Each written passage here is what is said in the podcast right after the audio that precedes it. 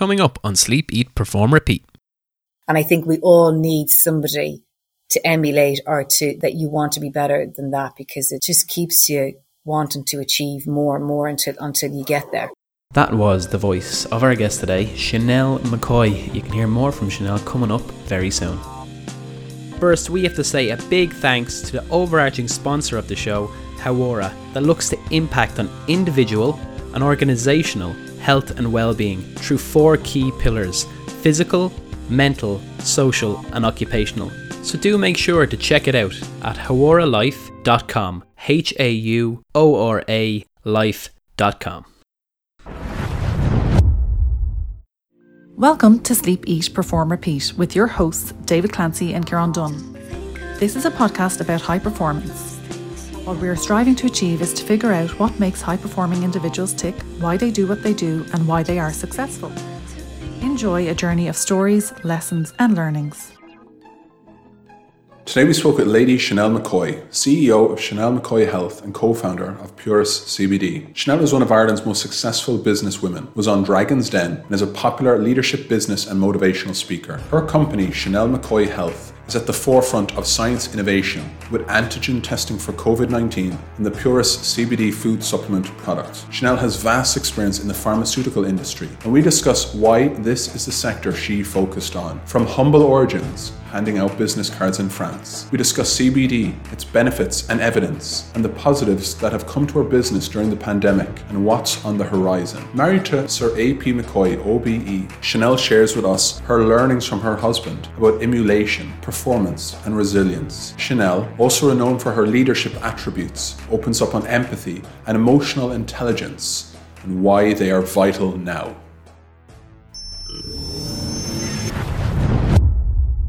Chanelle McCoy, thank you very much for coming on the show today. We're both really looking forward to speaking with you. How have you been doing? Yeah, good. We're AP and I and the kids are based here in England. So we are pretty much back to normal here, you know, all the shops and the pubs and we're allowed to eat inside.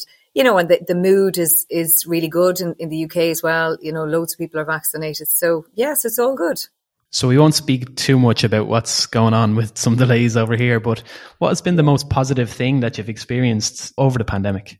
I mean, yeah, l- let's not talk about the leadership of the Irish government because it makes me very cross because actually, you know, I think one of the one of the things that has happened with with my business since with is COVID, it, it raised an opportunity for us to because we're 20 years I'm over 20 years in the pharmaceutical industry, you know, that I got involved in COVID testing, which, which was really interesting. And we partnered up with a company who now is one of only three approved tests in the UK and one of only 15 approved in, in Europe. So it was just really interesting to work with different industries, companies, governments in terms of implementing antigen and antibody testing.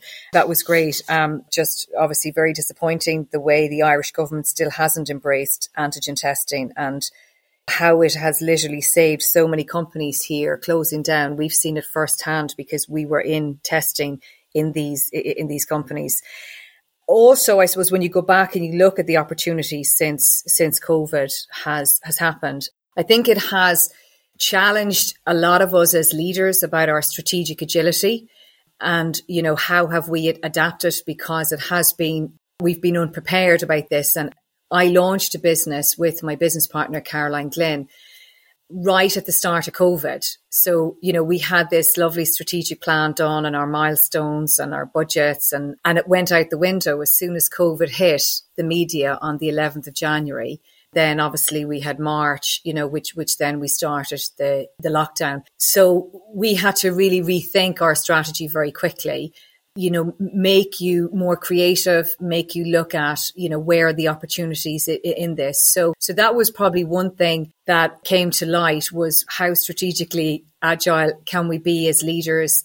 What is the most important thing now? How do we cope with a crisis?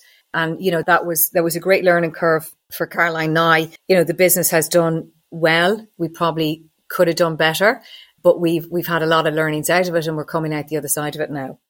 It's kind of it forced you into rethinking as you know, as Adam Grant would often say, which can help with innovation. Nearly before we go into that, you've been doing this for a while. Being in this kind of pharma space, innovative space, R and D area. How did you know that that was really what you wanted to focus on for such a long period of time? How did it start? I suppose it goes back to your environment, you know, and, and there is a lot of talk in leadership, you know, how does your environment and where you grow up really influence you as a leader? And, you know, I, I definitely think, and in terms of the path you take, I mean, I was very lucky. I grew up in Loughrea, County Galway, one of five kids. And as my mom often reminds me, I was the only one of the five kids she never took to the Loughrea baby beauty show because I was by far the ugliest child she had. But, but we're over that now. It's a bit of a family joke. But my parents set up a pharmaceutical company when we were very young you know, probably 40 years ago. Uh, I mean, I'm 45 now. So, and as kids, we all worked in that business on a Saturday for our pocket money, sweeping the floors, dusting down shelves, repacking shelves. So we all, I, you know, I was very much subjected to that kind of talk at, at the dinner table, you know, about pharmaceuticals and, and about medicine and, and business. So I knew nothing else. And every summer holiday, I, I, worked in the business packing tablets and labeling bottles. So I never wanted to do anything else. I did, when I was in school, think, you know, did I want to be a vet? Did I want to be a doctor? But I just wasn't academically clever enough. And I went down the business route. And I was always kind of interested in that kind of business side of things. So when I when I finished school and went to college and studied marketing and finance and after college I kind of thought you know I'm ready now to come back to the company. But you know my parents had other ideas for me told me to go and work in a in another pharmaceutical company for a few years and bring something back. And and that's what I did. I went to the UK and I worked for Wyeth Laboratories. As a sales rep it was the best education I got because you have to be quite resilient sometimes as a sales rep because you get a lot of knockbacks and, and people can be quite quite rude to you so it, it helps you be more resilient because none of us are born resilient. You know, it's not in our DNA. It's like, it's like a little muscle we, we build up over time. But doing that for a number of years and then coming back into the family business, it was great. And again, just so passionate about pharmaceuticals. I had worked, Wyeth is, is a, is a medicine, a human pharmaceutical. The company we had at home back then was just all veterinary. So I co-founded the medical business with with my parents. And I was very lucky to have responsibility to drive the medical side of the business, whereas my parents would have drove uh, the veterinary side of the business over 15 years. And that's where I met my now business partner, Caroline Glynn, that we were able to, with a fantastic team, bring that medical medical business into 96 markets around the world and get over two and a half thousand medicine product licenses granted in, I mean, countries from Saudi Arabia to Iraq to Norway to Tasmania, all different places. So, you know, and I just, I was very lucky. Caroline, we worked really well together, just had that mutual respect. She's a, a degree in pharmacology and a master's in biomedical science, which is really, you need a partner who has that science foundation in, in pharmaceuticals. And then in 2015, we started to explore CBD. It wasn't something that was really core strategy for the company in Loughrea. You know, at that stage, I suppose it was really focused on prescription drugs for humans, also for, for veterinary. So we took the project out of the company and we set up our own company to, to start exploring CBD initially as a prescription drug. But, um, yeah, so th- this is where we are now, just in the, in the CBD space. Speaking back to your past and you mentioned resilience, it takes a good bit more than resilience to probably have the vision that you have to co-found your company with your parents and then start a new company in a category that doesn't exist in 2015 and to explore it. Where do you think that curiosity or that drive comes from? You know, I suppose for me, the, the one thing that always drove me was like the fear of failure, you know, and, and that was a, a huge motivator. And you know, I suppose back then I was 23 when I joined the family business and I, I was dating my now husband at the time, AP McCoy, who went on to be 20 times, 20 years champion jockey cons- consecutively in the UK and, you know, was won the BBC Sports Personality of the Year in the UK and, and was quite well known for his resilience because the amount of falls that they get as a jockey. And I think somebody did a statistic when he retired that he, he broke his bones over 700 times um, throughout his career. So for me, I looked at it like culture in an organization. You know, that when you are working with somebody, your, your, your teammates or your manager, you know, you, you emulate their behavior over time or their behavior rubs off on you and starts to become part of your behavior and your culture. And I think that definitely happened with, with AP and I. That kind of sheer dedication, the will to win, never accepting no, never being defeated, get back up there, find a solution. There's a solution to everything. All of those things certainly motivated me and, and kept me going. And he was a big, probably influencer on my behavior, my culture as, as I was going through scaling the business and, uh, and, and working in it. So yeah, so I think, I think the people you surround yourself with and, you know, that's why it's important to have mentors is, is a big, is a big part of how successful you are, how you perform or what your culture, what your values are as you, as you go along. And then it's planning and, and having a plan and, and, you know, how, how are we going to enter markets and what's our sales strategy and, you know, are we delivering? What do we need to execute? What are the milestones? You know, and it's, it's really that staying focused. I mean, I was very lucky that when I went in to join the family business when I was 23 years old, it was very much established in terms of the infrastructure was there.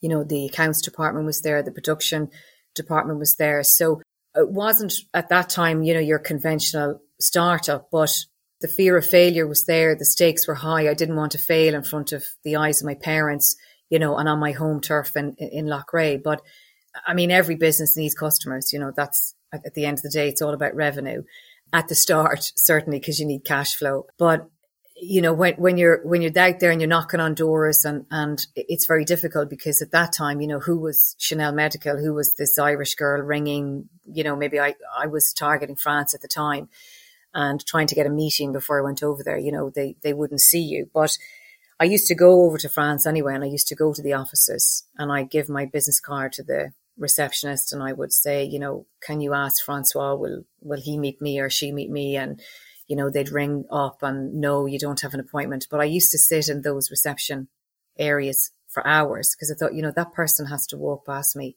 at the end of the day, leaving the office. And if I could just get like, you know, 10 seconds in front of them, they might let me come back tomorrow and see them. And that's what I did. And that's how I built the business up in a lot of markets back then, you know, 20 years ago. I mean, you probably wouldn't get away with it now. It would probably be like corporate stalking, but mm-hmm. there's always a solution. There is always a way. There's always a way in you know, there's always until you physically sit in front of a customer and you have tried to deliver on every need that they want and, and you know, then you can be defeated. You know, you got to get in front of them. You got to do your best pitch. You got to know what they want. You got to make sure that you are giving them what they want, not what you think they want. And that kind of feeds nearly into the, the mindset for Dragon's Den, Chanelle. And we'd be curious to say if we're there pitching a new invention that the two of us have created, but yeah. we completely bomb it, doesn't go well. And we're trying to understand and build the resilience muscle as well to come back stronger the next time, to get back on the horse, as it were. Yeah. What kind of practice or, or you know tactics would you? You'd have three minutes to take the two of us aside and say, you know, this is what you need to do. This is how you get yourself in the, in the right headspace to come back and approach it and deliver better you know, I mean, for me, um, actually, it's funny, you know, AP always says you haven't failed, you're just waiting to be great.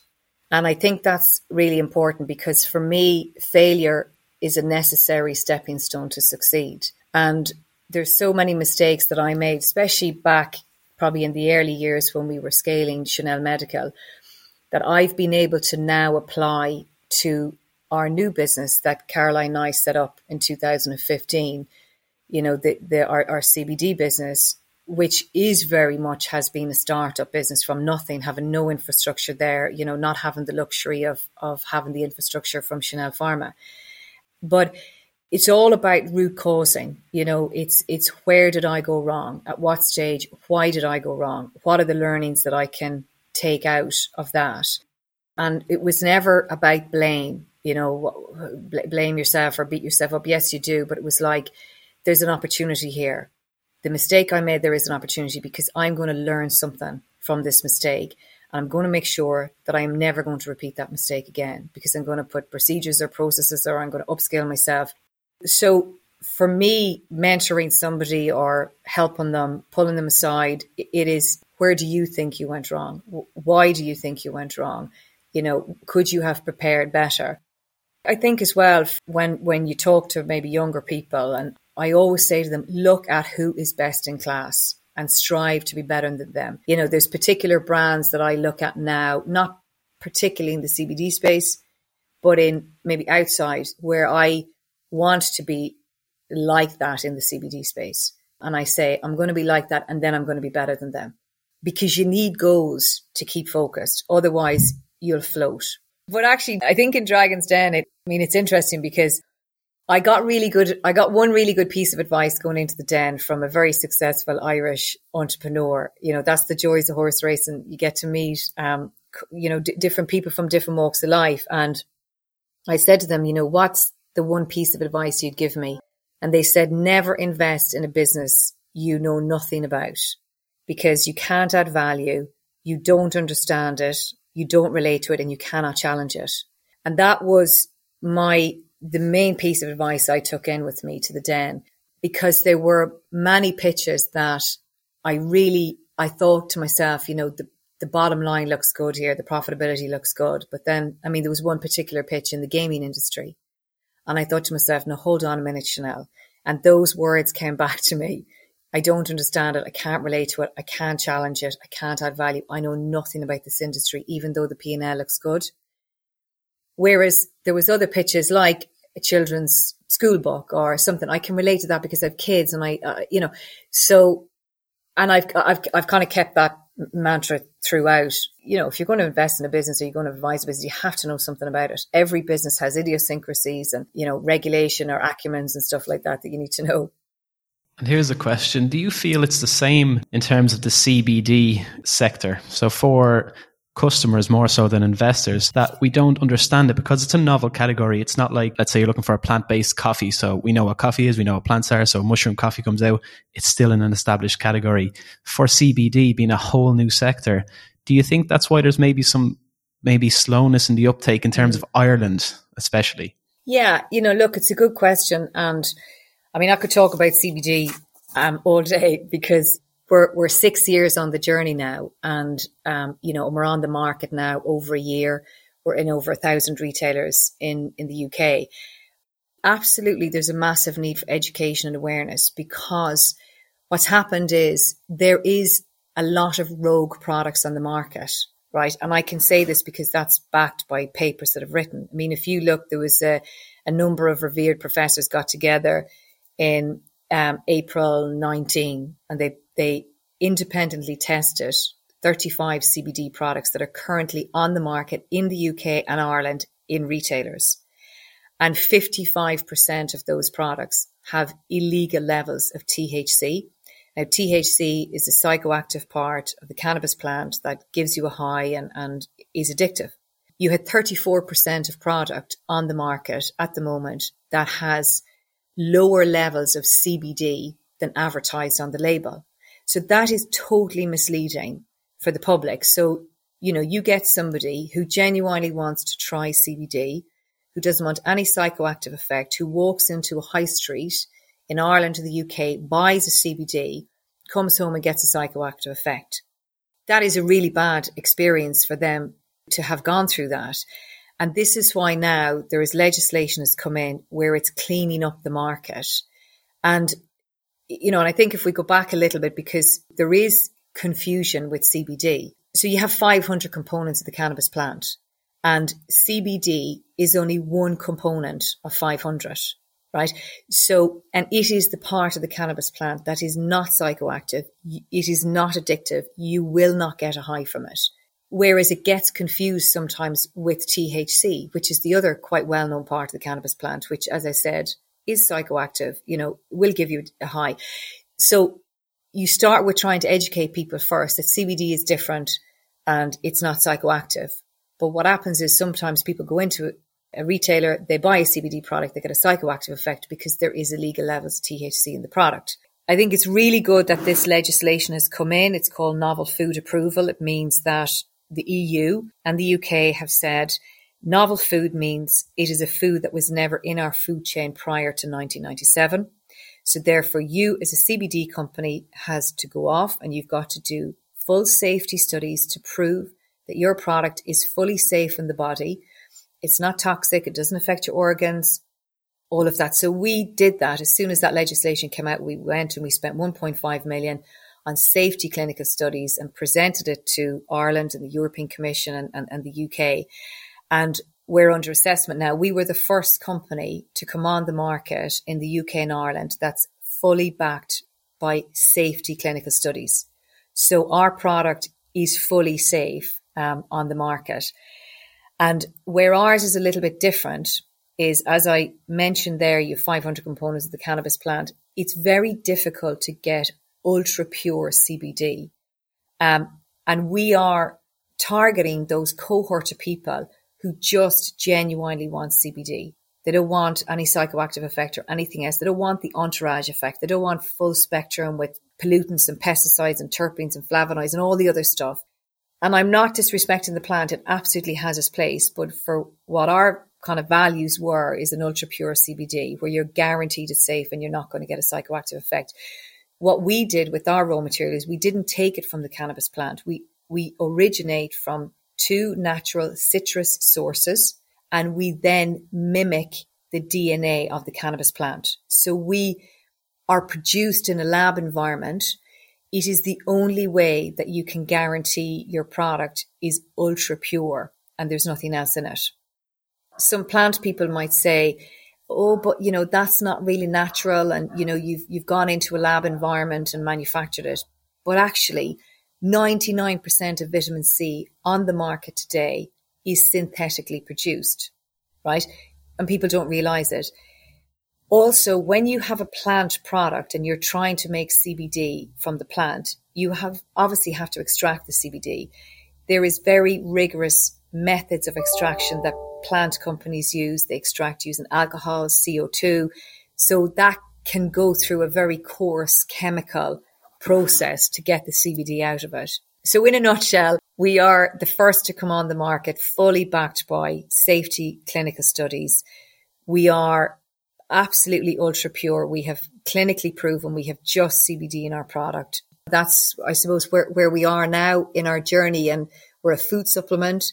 We're getting very good anecdotal feedback on how it helps with sleep, getting to sleep, having less disturbed sleep, arthritic kind of pain, because it's a very powerful anti inflammatory, and kind of general coping anxiety. These are all word of mouth. We haven't proven th- these in a clinical setting. We have started phase two clinical studies and we're doing it in the area of sleep and insomnia because we are getting so much feedback from people about how it is helping sleep, but we want to prove that that in a clinical setting.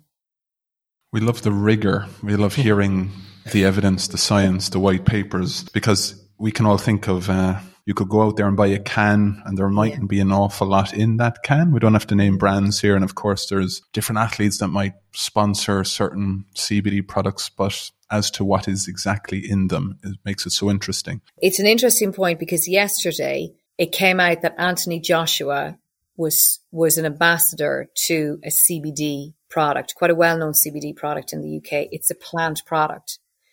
And I, I looked at all of the the press releases, not in one place does it say, does Anthony Joshua say he actually consumes the product? He doesn't talk about does he take it, what strength he takes, does he take it at night, how, you know, nothing. Because at the end of the day, Anthony Joshua is an elite athlete. He, he, no CBD product in the world yet is informed sports certified. So every elite athlete at the moment has to, should only take supplements that are informed so certified.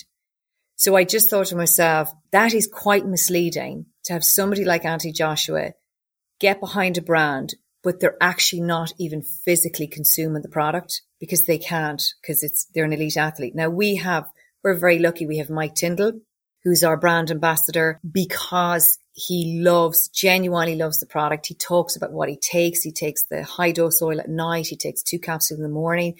He talks that he has never had less disturbed sleep. He's getting full night sleeps and he's having less aches and pains. Got Martine McCutcheon, who was in Love Actually. She's an actress, a singer, gorgeous girl. And she talks about how it really helps with her fibromyalgia. These are people who've been taking the product for months, who then we approached and said, we know you're taking our product. Do you like it? Would you like to talk about the experience? I mean, I'm, I'm lucky my husband AP takes it, you know, but he's the biggest cynic and he, he loves it. This industry CBD, it's about trust. It's about giving consumers genuine guidance and, and it's safe and it absolutely works. And that's why, you know, we didn't go down the road of like gifting a load of influencers and all that because what's that about? That's a token post. They don't even take the product properly. They're not even really feeling the effects or the benefits, you know? You, you want people behind the brand who genuinely, it is genuinely working for them and they believe in it. Chanelle, where did the passion for CBD come from? Because we can hear it as clear as day coming through here. Do you know, a few ways, right? One is you talk to people who are on significant, uh, who are on painkillers all their lives now. They're on tramadol, they're on morphine, they're getting constipated, they're having a psychoactive effect. You know, they can't drive, struggling at work. You know, you've got people on long term paracetamol. You know, that's that's toxic. You know, long term. I just thought to myself, wouldn't it be lovely to try and bring out a painkiller or something that may help. Sorry, and I have to say, right, we are still a food supplement. We are making progress to get up into the medicine space because, you know, that's why we're investing so much money into clinical studies. You know, I thought to myself, there has to be something in, in this, in the cannabis plant and CBD and it's non psychoactive, you know, and, and, and that's really where I, I thought, you know, there's an unmet need for kind of a safe, um, non psychoactive CBD product that could potentially help pain. It's a very powerful anti-inflammatory. There's loads of literature out there in the domain to, to talk about why it's a powerful inflammatory.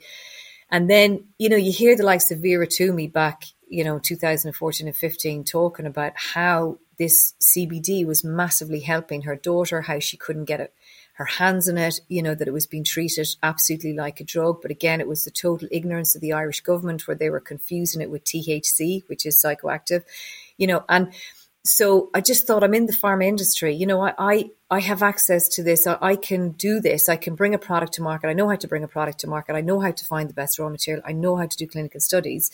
You know, let's start off as a food supplement and let's try and make this accessible to people. Um, you know, so now that we're on the market as a food supplement and we're getting this really uh, really good feedback from people about how it's helping in so many different ways that now Caroline and I are really motivated to say, right, well, let's go to the next step. Let's, let's bring it as a medicine, you know, and let's do more clinical studies. And we, we had a really interesting conversation with someone who's very senior in pain in Oxford Hospital on Monday, you know, and, and it was just, you know, ev- everybody is starting to look at it seriously now, like consultants in the likes of Oxford, they're looking for a potential alternative to pain, potential alternative to maybe an antidepressant, you know, something that is not going to give, you know, people a psychoactive effect or have a lot of side effects. But again, it all needs to be proven clinically. And that's why we want to do more studies. So that's kind of, you know, more the clinical side and, you know, how it can help and, and, and how it will become very popular in the future. And when, when Caroline and I left Chanelle Pharma in 2015 and, you know, we had gone into 96 markets back then and we, you know, loads of customers and friends that we built up. And, and a lot of those pharma companies were really surprised that we were leaving the prescription industry and we were going into something like CBD. I mean, it was kind of nearly frowned upon. I mean, they were, they really weren't that impressed. And it's funny, it is those pharma companies, big pharma companies that are back now at the table with us to say, you know that you know that product you were working on that molecule you know all those clinical studies that you were doing and all this good data? Well actually we're really interested because we now know there's so much clinical evidence coming out of how it can help with you know potentially pain anxiety sleep. Can we have your product? We want your product for europe. We want to bring your product up into the medicine space. We want to license it. So it's really exciting now especially in the last 9 months you know having these conversations with big pharma where they, I mean, we look, Caroline Knight is a small company. We will never have the infrastructure to bring this product properly to market outside, you know, in Europe, pan European, global. We need to partner with companies. And it's really exciting that big pharma want the product. They see now that it is genuinely the, the 700 clinical trials going on at the moment it, within big pharma for CBD. So that will tell you it potentially is a, a drug of the future. Yeah, and like what's ringing through for us is, you know, we're here as physios experiencing sports medicine, orthopedics, healthcare, and pain, right? Pain relief. How can we combat pain? How can we help modulate pain? How can we, mm. I suppose, give somebody something that can help as an adjunct? Uh, we even know a very well known sports medicine professor over in Florida and gets in with professional sport, and he's trying to bring just education into different sports there, and yet he's still finding the barrier. And this is with athletes who have had knee, hip, arthroscopies, surgeries, replacements, tendon problems. So there's such a huge gap, I think, to definitely push this in the medicine space. It's great to hear. Yeah, and I think the the problem with the US, and this this quite surprised us, is obviously you know the food and medicine in the US is governed by the FDA, and they would probably be known as probably the strictest food and medicine sheriffs in the world. And I do commend Europe and the UK. They have actually properly legislated CBD as a food supplement. You know, they want to bring an unregulated market, CBD food supplement, into a regulated market. They had they have issued guidelines. It's very clear to CBD companies. You need to do X, Y, and Z studies. You need to submit it in. We assess it and we give you novel food approval, right? Whereas the US have done nothing to regulate CBD as a food supplement. At the moment in the US, CBD as a food supplement is banned. It's not permitted. It's not legal. What you see on the market in the US is you'll see a product. It'll say CBD. It'll say supplement. It won't have the word food in it. And nowhere on the packaging will tell you that you can orally ingest it. So that's how they've kind of got around this. And we've engaged with the FDA, you know, and said, look, I mean, you're way behind Europe and the UK. All you need to do is issue some guidelines to CBD companies like us to tell us how we can come on the market legitimately in the US with the food supplement, using the word food, telling people to orally ingest it. There's a lot of work to be done in the US because on the other side of it, they have gone and legalized cannabis, marijuana with THC in a lot of states, yet they haven't legislated how to bring a CBD food supplement to market. It's bizarre it's funny that you're facing into these barriers as well, and you seem to have that drive, that resilience. It's shown even when you're just speaking to us here about the market ahead and the challenges you face. In terms of what you've experienced, was there any one big challenge that you felt really changed the way you go about your business or the way your career path ultimately the road it took?